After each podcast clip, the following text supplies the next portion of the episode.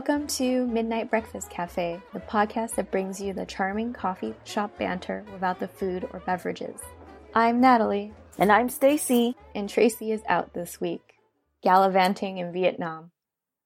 I was thinking about fantasy jobs because you have so much free time now. And then I was like, well, if you had an ideal job in a fantasy world setting, what would it be? If I could have any job in the world and we didn't have to care about reality, what would I want to do? Well, first, which which universe would you select? That's difficult. Maybe fantasy because there will be cooler animals. So there's a chance of, you know, maybe seeing a dragon or a unicorn or a griffin or even like a little salamander, like the f- kind you see in fantasy books where they're made out of fire. Okay. Oh, imagine. Okay, so I thought Newt Scamander, like the whole Fantastic Beasts and where to find them, I thought that was kind of stupid. But really, that is kind of a dream job if you think about it. If you like animals, wouldn't you want to be the keeper of magical animals? And when I see keeper, I mean more like a caretaker. Like you get to look after them and then you get to play with them. I feel like if I existed in a fantasy world, I would die really quickly.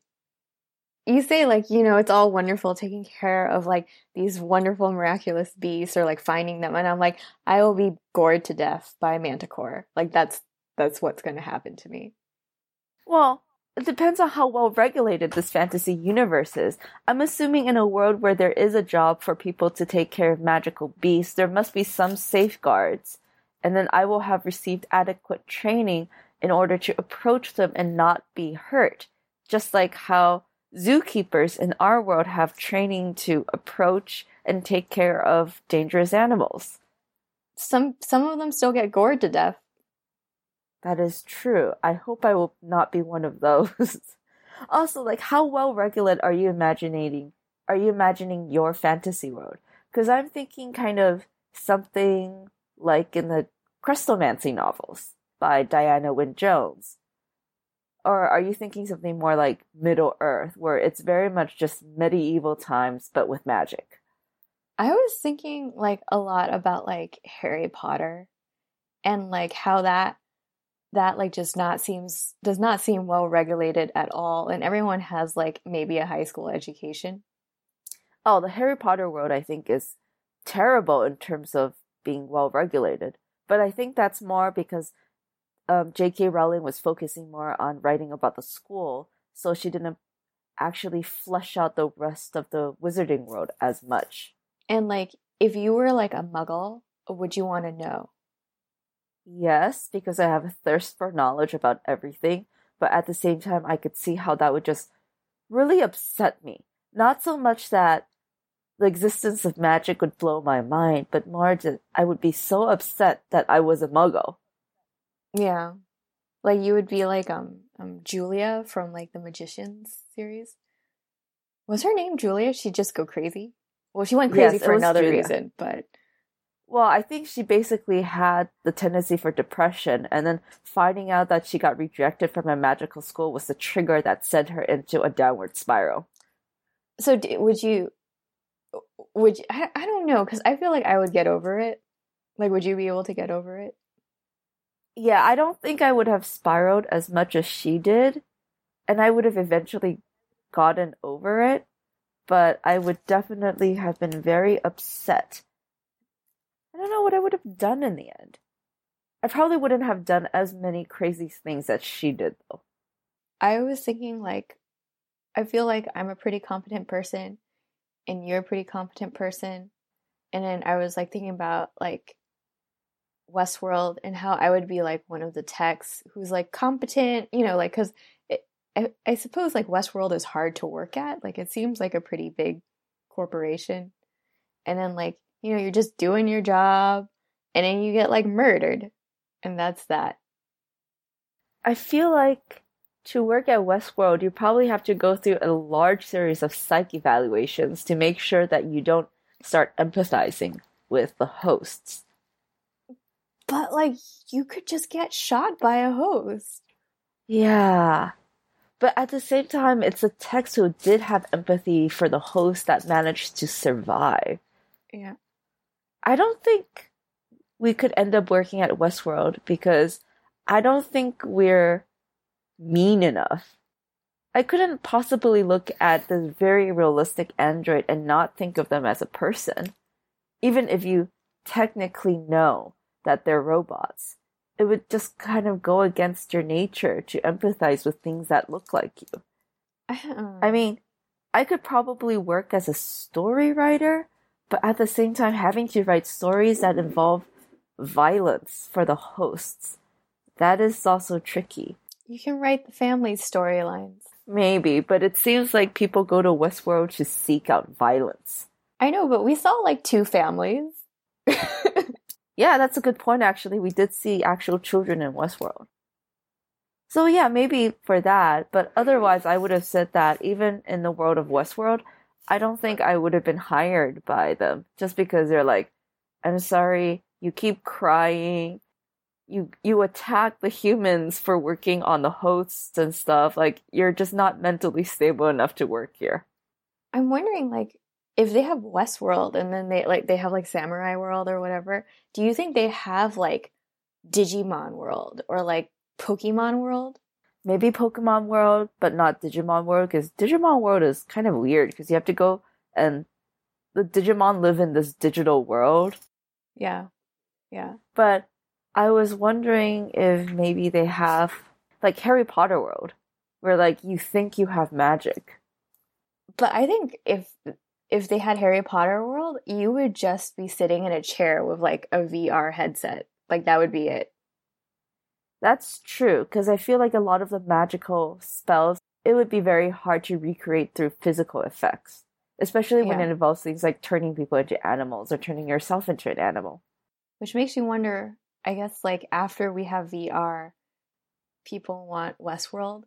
Yeah, because Westworld would be even more realistic than VR because it's like you're actually in the environment. You're not just wearing a headset. You can feel the things. You can physically touch them and have sex with them and like pull a trigger and supposedly kill someone. But it just seems like it's like going full circle where it's like before rich people went on safari and then we had National Geographic. So if you couldn't go on safari, you could watch Animal Planet.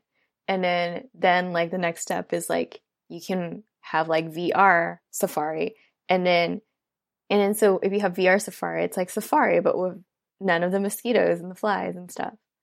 And then like the next step after that is to go on an actual safari again because now the mosquitoes are like a novelty.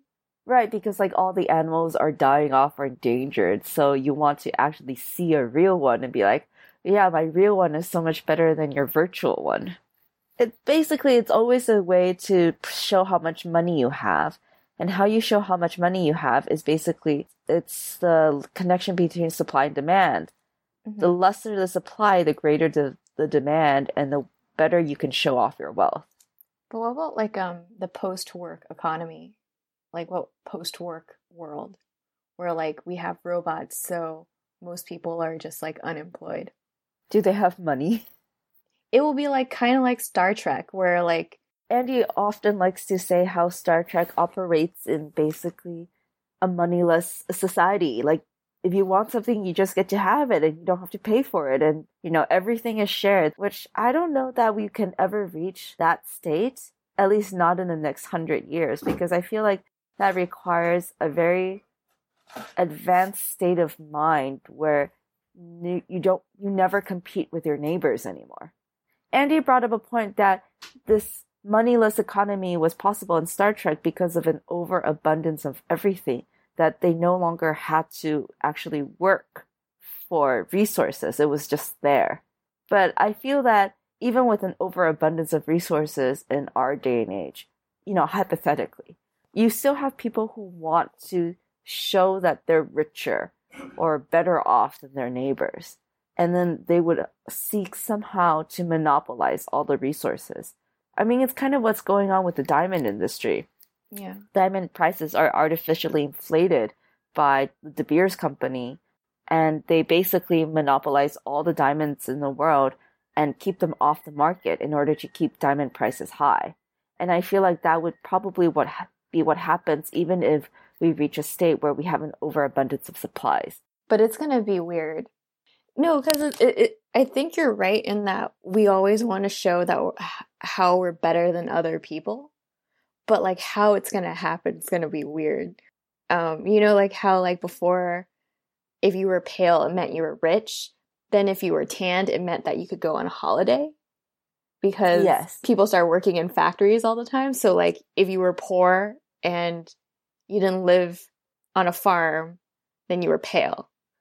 And then um how I was like listening to something recently and then they were saying that now like rich people like to show how busy they are all the time. Like if you're rich, it's not like you don't do anything. It's like you're on like five boards of five charities and then you like run two companies and you wrote a best-selling book and you have a blog and a podcast. Are you talking about Ivanka Trump or something? Um no, I think it was like Freakonomics or Planet Money or something, but how like how we show status like is super weird and different. And I'm sure you're right, but it's going to be like something really random like it will probably be something really mundane. But I think it's also like different level of wealthiness. People who are middle wealthy, like they're wealthy than the average person, but they're not like ostentatiously rich that they're in some list somewhere. They show off how wealthy they are by eating weird foods. I Yeah. mean, most of the superfood trends we have originated from weird people saying like, "Oh, this unknown food group that poor people eat in South America, we are now going to eat." Because that's basically what started with kale and quinoa. These were like Mhm. foods that were sustaining these South American countries Mhm. because of how cheap they were. And now rich people in America are like, let's eat them. And now they're artificially driving up the prices for those foods. Yeah. I was also thinking about art and I was like listening to a podcast and how this comedian he was saying that like and he's Puerto Rican Dominican. Um and then he was saying how like western art is like classical art and like ethnic art is folk art and modern art is like folk art gentrified. I see his point, and I kind of very dislike it because of how non-Western art is generalized by folk art because it means like it's not progressive. It's so grassroots and localized. I I know that he's not saying this as a truth. He's just observing that this seems to be the trend, but there is definitely an implication of, you know, levels. Like Western art is considered like more high level because of Mhm. its long history and therefore it's the progression of art. But it just implies that non Western art has never come out of that phase. And that's why it's all like folk art. Mhm. If you just look at art throughout history, like they use different kinds of inks and paints depending on what point in history they're in. And nowadays we have basically we have digital art. So I feel like something interesting to look out for is basically what kind of art you could have in a fantasy or science fiction world. For instance, in Harry Potter, the paintings move. Like the paintings are partly sentient, although Mhm. that never really made sense to me because do they develop their own sentience or do they somehow encompass a little bit of the soul of whoever the portrait subject is? Probably because they have like the Hufflepuff lady. Well, for instance, I'm thinking about the portrait of Albus Dumbledore in the headmaster's room when Snape was headmaster, and then they talk to it, and then the portrait of Albus Dumbledore doesn't speak, but turns out to be a secret passage that leads to his brother's inn. I have a really creepy idea that all the portraits are like the little seed things in the Black Mirror episode, the holiday special. They put like a little implant in your head and it watches you for a week. And then they take it out. And then so that person, that thing that they take out, it thinks it's you. And it knows that it knows all your likes and dislikes. And then basically, then they torture this virtual self until that person breaks down. And then you'll never have burnt toast again. You'll have like the perfect Alexa or Amazon Echo in your house. I hope there's a robot rebellion and all the humans die. and I was thinking that, like, what if the portraits have, like, that same concept where how it would suck to think that you're a person, but then learn that you're not? Well, I'm also just wondering how it works because the portraits in Hogwarts of are of dead people, supposedly. So, because otherwise, imagine if you're still alive and then there's a portrait of yourself that also thinks it's you and knows what you're thinking. Like, wouldn't that be kind of upsetting? Well, it also might. Well, like, do you remember the knight with the fat pony? And he's the one Yes. who guards like the Griffin. He doesn't guard the. He gu- guards the Gryffindor portal like one book, two books maybe. Anyway, I don't know if he was ever real because he's kind of an idiot. Yeah, or like do these portraits just like suddenly magically come alive and be like, oh, who are we? Well, I don't know. I'm a portrait. And then, like, how do they make them come alive? Like, what if you're just like a shit artist? like, also, do they come alive because like they use magical paint, or there's some sort of incantation that they do, like the painter does, to make their art come alive? But at the same time, it wouldn't be surprising for members of the wizarding community that the fact that Muggle paintings and portraits don't come alive, though. So, are all portraits? Do all portraits move?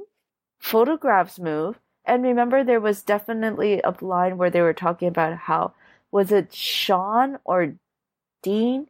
One of the other Gryffindor kids was also from a Muggle family, and the other kids in the dorm were surprised because his posters of soccer mm-hmm. players didn't move. What is that thing on Instagram called that like you move a little bit? The boomerang filter? Yes. It's like J.K. Rowling predicted the boomerang 15 years before it happened. But printed, not on computer screens. That's a small detail. yeah, that, that is a small detail, but you're right. Or it's kind of like um, a while ago there was the trend of the cinemagraphs, which is um, GIFs, animated GIFs that were endlessly looped. Mm-hmm. So it's also like that, where you have a just something just doing the same thing over and over again, but it looks like a continuous stream. But no, in her world, like the subjects and photographs also seem to be slightly sentient because I remember there was like a photograph of the Weasley family on vacation, and one of them was like at, kind of like trying to shy away from one of the other siblings or something. Mhm. Oh, That's terrible. Imagine like you're a photograph, but you have some sentience. So you can actually like live in the world of the photograph. Kind of like how people used to imagine there were other worlds, like mirror worlds through mirrors. Well, they, you know, like how they say when someone takes your photograph, they capture like a piece of your soul. That's probably what J.K. Rowling like was inspired by when she considered like people moving in photographs. But what about paintings? Do they also capture a bit of your soul? I think many an, a painter has told that to a young lady to get her clothes off. Yeah, but I thought having a part of your soul captured in something else was supposed to be horrifying. I guess it's kind of like you're gonna get old and ugly and you'll die, but you always will look lovely in this painting that I'm gonna do for you. It's like that episode of Sex in the City where Samantha takes a picture of herself like fully naked because, you know, she has to do it while she's still hot. And then she'll remember her hotness when she's old. Why would you want to remember though? I I would just be even more sad to know like how I used to look. I think in this case, it's like at least you are hot at some point in your life, unlike those other people who are never hot at any stage in their life. Yeah, but that sucks for the people who are not physically attractive or did not realize that they were physically attractive until it was too late. I know, but I feel like, you know, this is an episode about how, how Samantha copes with getting older. Okay. And her way of coping is to remind herself that at least she will be an old hot woman as just supposed an old woman. Yes, that is a good point. And I think, you know, for her, it is mostly vanity. It's not just pride, it's mostly vanity. That's why she tipped like the delivery guy like an extra 20 bucks because he complimented her on her ass when he saw her portrait. Wow. It's not so much that she knows she was hot, it's so other people visiting her in the future will be like, damn, girl, you hot. Did, did you watch Parks and Rec? I love Parks and Rec. Like that drunk reporter lady who has her own talk show and sh- how she has portraits of herself.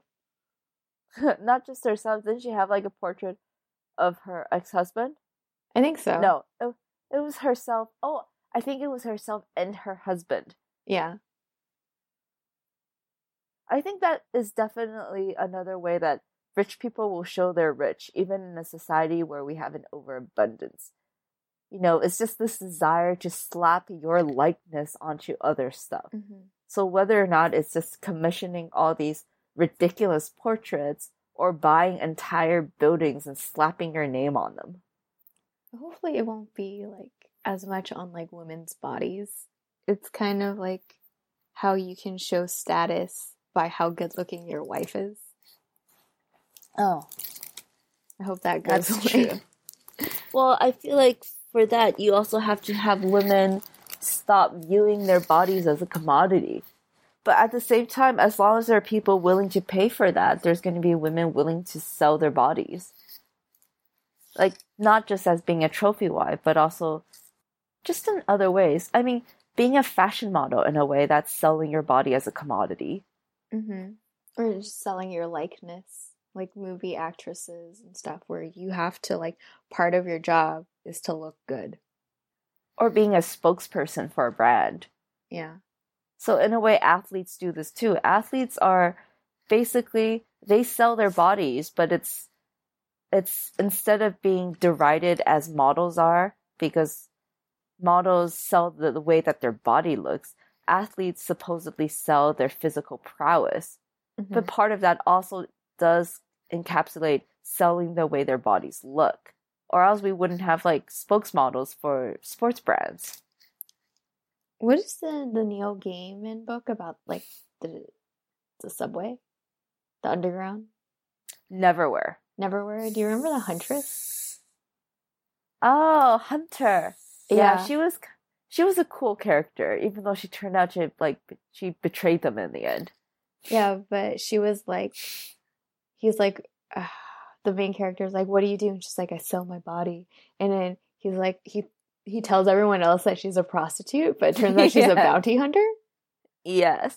Or That was she's like a mercenary. Yeah, But I think that's a reflection on the society above ground, Mm-hmm. where, you know, when you say something like you sell your services or you sell your body to offer services, like you immediately think of sex because that's Mhm. what you think about when you think about the human body. One thing I do like in the Neverwhere novel is that, you know, there's these scenes where they talk about what each character is dreaming of, and through her dreams, you realize like Hunter is a very sexual woman, and her appetites are quite varied. I didn't really like that one. I didn't like Richard. He annoyed me. He was very whiny, but it was kind of about how he grows up and stops being as whiny. Yeah, but I'm just like, there's so many stories about like young whiny men who like have to go on an adventure to learn how to not be whiny. Like And Luke then- Skywalker. Yeah, and then it's just like, dude, stop bitching. Although right now we have the whiner in command, which is well, I would say the whiniest main character on TV or in movies right now would probably be Kylo Ren. Yeah, well, like you look at like these male characters and like how like how they're like dumbasses, but they get to be the hero. And then like you look at like Princess Leia and like how competent these like women are, and then like they have to be super competent just to be on the same level as like you know like how um Finn is like a bumbling idiot and Rey is like you know basically has scraped her life together since she was a small child and they're somehow at the same level even though you know no, like- I think it was pretty obvious that Rey is way ahead of Finn. I know, but like in terms of their value to people, you're like, oh, like, I guess like for Rey to become the protagonist of like The Force Awakens, she has to be super awesome. But like, you don't have to be super awesome if you're a dude. You just have to be kind of competent. I'm not entirely sure I agree with that. I think in The Force Awakens, Finn is the lens through which we're looking at the story mm-hmm. at first. Like, it's pretty obvious, like, he's there because he can provide information about the the dark side. I forgot what their name is, but he's there because he defected and he has valuable information to share. And it's also through his actions that we get to meet Rey, who is obviously special. And it's kind of about how they relate to each other. And he is witnessing the the progress, the evolution of this amazing person. And we're watching it with him. I feel like just as a movie going audience, we're a lot more tolerant of male idiocy than female idiocy. That is true. I think it's because, you know, even if we're aware of it, there's still this concept that being white and male is the default. And so you can put things on top of that and showcase those individual traits without it being affected by their whiteness or their maleness. But once you change either one of that, if you change the character into a black male, his his blackness becomes his defining trait. Or if you change it into a woman, the womanness becomes the defining trait, and anything else on top of that becomes attributed to their non male or non whiteness.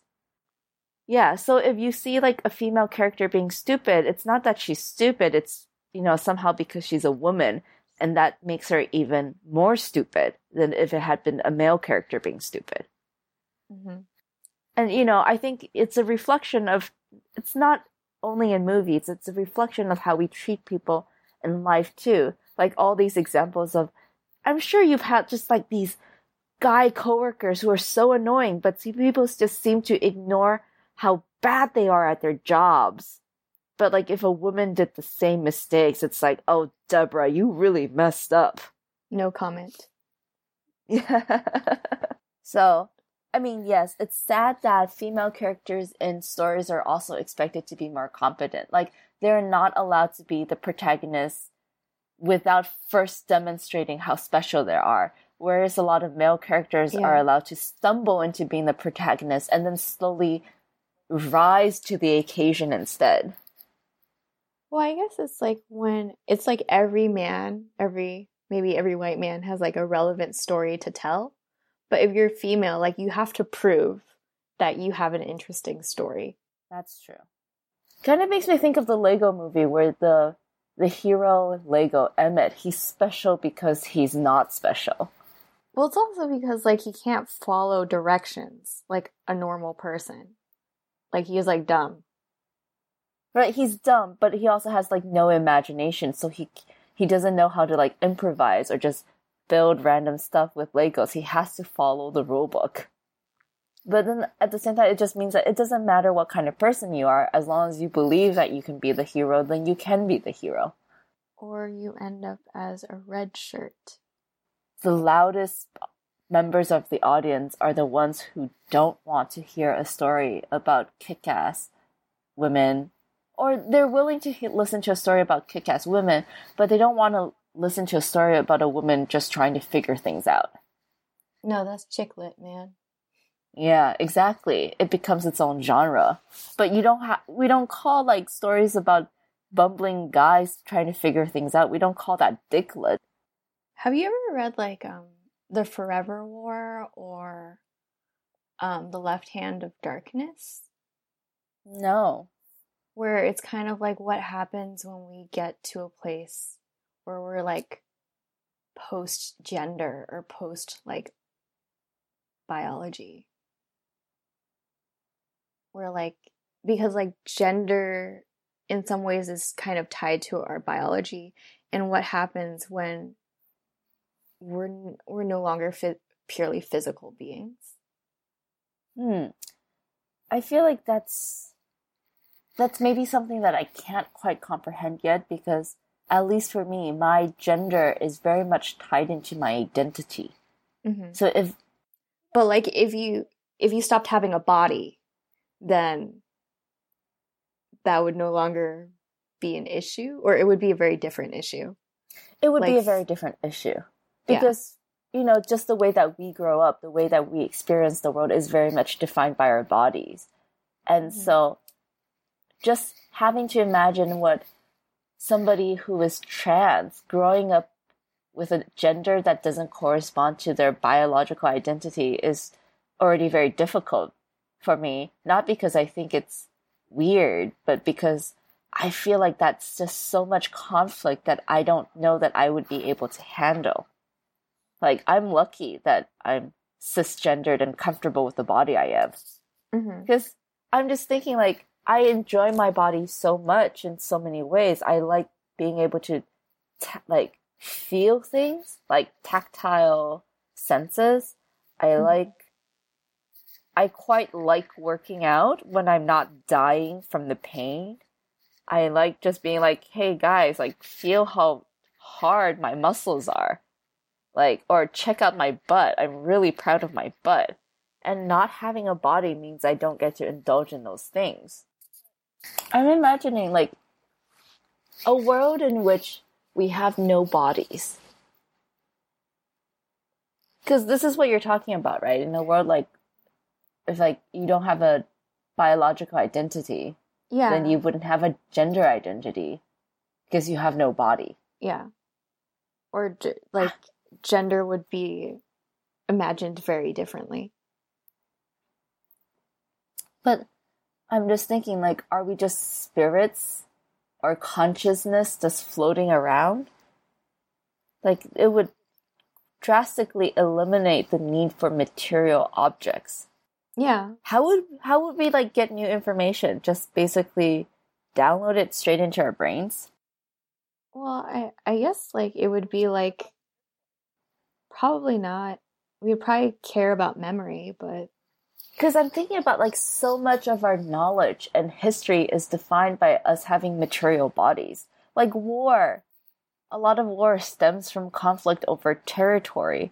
And that's because we need land to house ourselves. We need land to get resources from. And even like Mhm. math. Math itself is so abstract, but there's a tangible like material need for it because we need it to do things like engineering and architecture. We need numbers so that we can create things. If we have no more need to create things, do we still require math? well, we would want to be able to keep our consciousness running however it would be running, which would require some sort of technology, which would probably require math. Yes, but I guess that's where my question is like, where is our consciousness? Is it like stored on some sort of like hardware, like a hard drive, or is it just around us, like in the sky, kind of like transcendentalism, where we're just like these big eyeballs, big invisible know. eyeballs?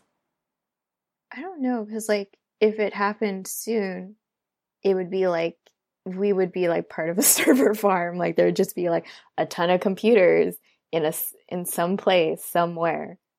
I feel like probably rich dead people have frozen their brains and like tried to figure out how to like upload or download. I don't know. Like I don't know if we would make a fake world, like you know, like an Inception or whatever but we'd probably like do that for a while and then we'd like probably create something else and something new because i feel like as a species we've been rather creative Have you read The Midnight Circus? So that book the circus was really awesome the people were like Terrible. where you're just like you just need to get into a room and talk to each other and then you'll be fine I rather liked the character Cecilia. I hated her counterpart. What was his name? Like Marcus or something? he was a psychopath He was like, he was awful. He was manipulative. He was Mhm. like using magic to make himself more attractive and like taking advantage of his boss's like unspoken sexual attraction to him and everything. well he was had, also like, like, no empathy. wiping his boss's memory until like he like went kind of nutty You're right. He had like no empathy for anybody around him. And like Cecilia was like the complete opposite. She like went to work in the circus. She uh, she genuinely cared about the people around her. Like, what the hell was did she see in him? I mean, I did like the point where like if you grow up knowing that you're supposed to have like this battle to the death with this other person and you're like you're just obsessed with that person for your entire life, like it does kind of warp your feelings like, you know, it's kind of how people say that people like Kate Beaton has like like these great comic series about these like two war like naval captains who are like obsessed with each other because they're like each other's nemesis and like she makes it seem kind of like a unrequited love on both their sides and i think that is kind of true like when you're so obsessed like you're not you don't have lovey-dovey emotions towards them but everything mm-hmm. you do is defined by like how close it gets you to the other person yeah but it was kind of like cecilia that's like that's your business but like why do i have to deal with your shit or like, you know, if you just kill the person, you'll be free. You know, like he's horrible. He doesn't deserve any of this. Just kill him and then get on with the rest of your life, okay? Yeah, and then so in the end they're just like stuck in the circus forever as like these like weird ghost-like beings. Right. I br- bring this up because, you know, it also talks about how her dad, he became something similar where he disincorporated himself. Mm-hmm. Like he wanted to lead an existence, like he wanted to transcend being human and just be like pure consciousness. Except, you know, if you don't have a body, like he kind of hated it because he couldn't actually do anything anymore. He could just watch. And then so like when Cecilia did it, I was just kind of like, I don't see how this is like good. Like your ghosts haunting the circus now, kind of like you don't have a body anymore. Like they're not disembodied the way that her dad is, but they can't interact with the real world anymore. And is is that really any better? I didn't. I, I found this book very upsetting, and it was very upsetting also because like parts of it were so good, like the description of the tents was really good. The description yeah. of the food was really good. Just like, I think it would have worked better as a series of short stories that took place within this magical circus as opposed to a story about how the circus was formed. Mm-hmm. Agreed. Or this or this weird magical duel that was taking place at the same time. That was just stupid. Mm-hmm. You're right. Like I have to say, I don't think that the writing was particularly great. I can get quite turned off of a book if I don't enjoy the language, but the visuals were very nice. Mm-hmm. And then like there's this one scene where they have like these globes of like candied glass, like sugar glass, and inside the globes are like creams, and each of them are different. Oh, and then so like, like, they cracked it open with their spoon, and then you, yeah, that that visual was really good. I like the part where they had like bottles of memories, mm-hmm. but there's like they're not actual memories; they're more like memories of the way things feel. So like there's one and you sniff it and then you just imagine yourself lying on a beach somewhere. Mm-hmm. She had good ideas, that lady. Yeah. It almost feel like the duel was a way to like string all these like good ideas together, like give them some sort of context as opposed to just writing vignettes. It's like, oh, imagine this idea. Like you need to write a novel, you still need a plot. Yeah, I wonder if she had like a bunch of vignettes and then someone was like, "You can't, you can't do this. Like, you need to come up with some sort of plot to like string them together." Right. That's why I feel like a series of short stories probably would have been better. Mm-hmm. But yeah, I feel like that would be something really cool. Like if magic existed, like having a magical circus. Yeah like a traveling circus. Because you see, like, I feel like I've always grown up with the idea that circus involves some sort of like animal performance, but mm-hmm. that's becoming like illegal now with good reason. But the whole idea of a circus, I think it's not really about animal performance. It's to see something that's out of the ordinary. Like a circus is basically another world a magical world that exists within this tent that travels from place to place. So magic if like a circus really is magical. Like what would be the kind of magical acts that you could see in there?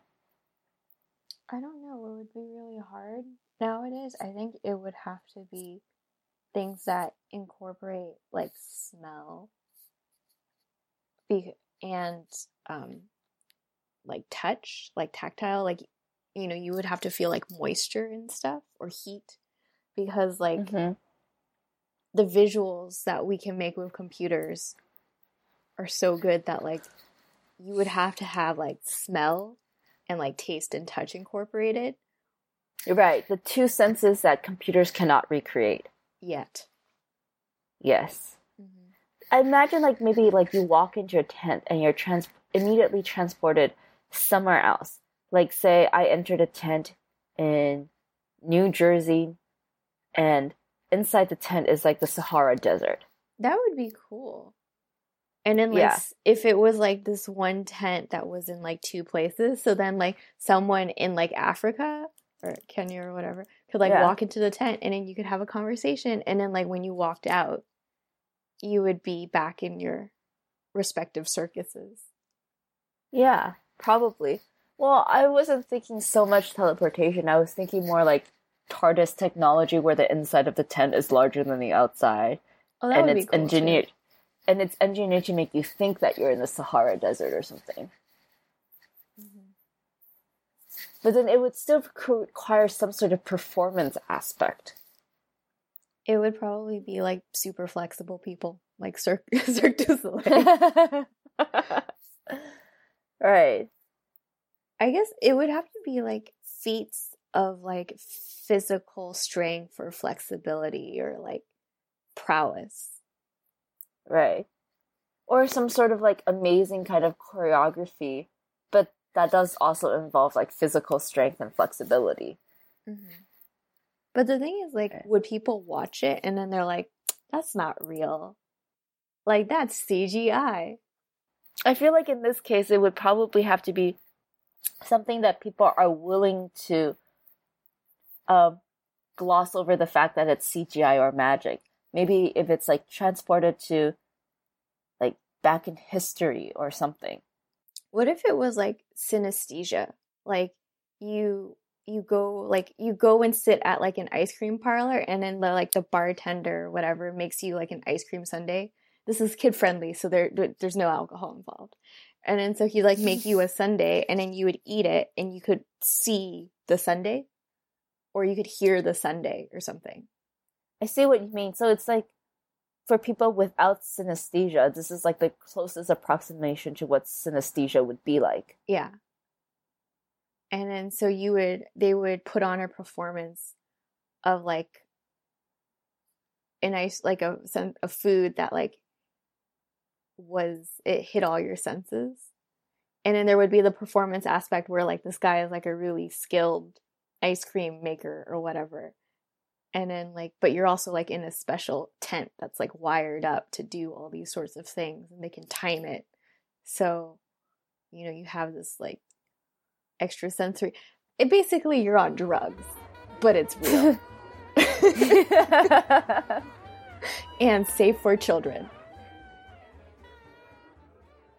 So my recommendation this week is Brooklyn Nine-Nine, which is a show that I am, I guess, three years too late to jump onto the wagon for, but it is great if you like workplace shenanigans and tough chicks in leather jackets. Rosa Diaz is my model, and I want to be her when I grow up. My recommendation is to check out your public library because they have like lots of stuff. Like I found out that I could get free admission to museums and stuff. And like so um in a week I'm going to like the botanical gardens with my sister for free. So we saved like 24 bucks and all we have to do is pay for parking.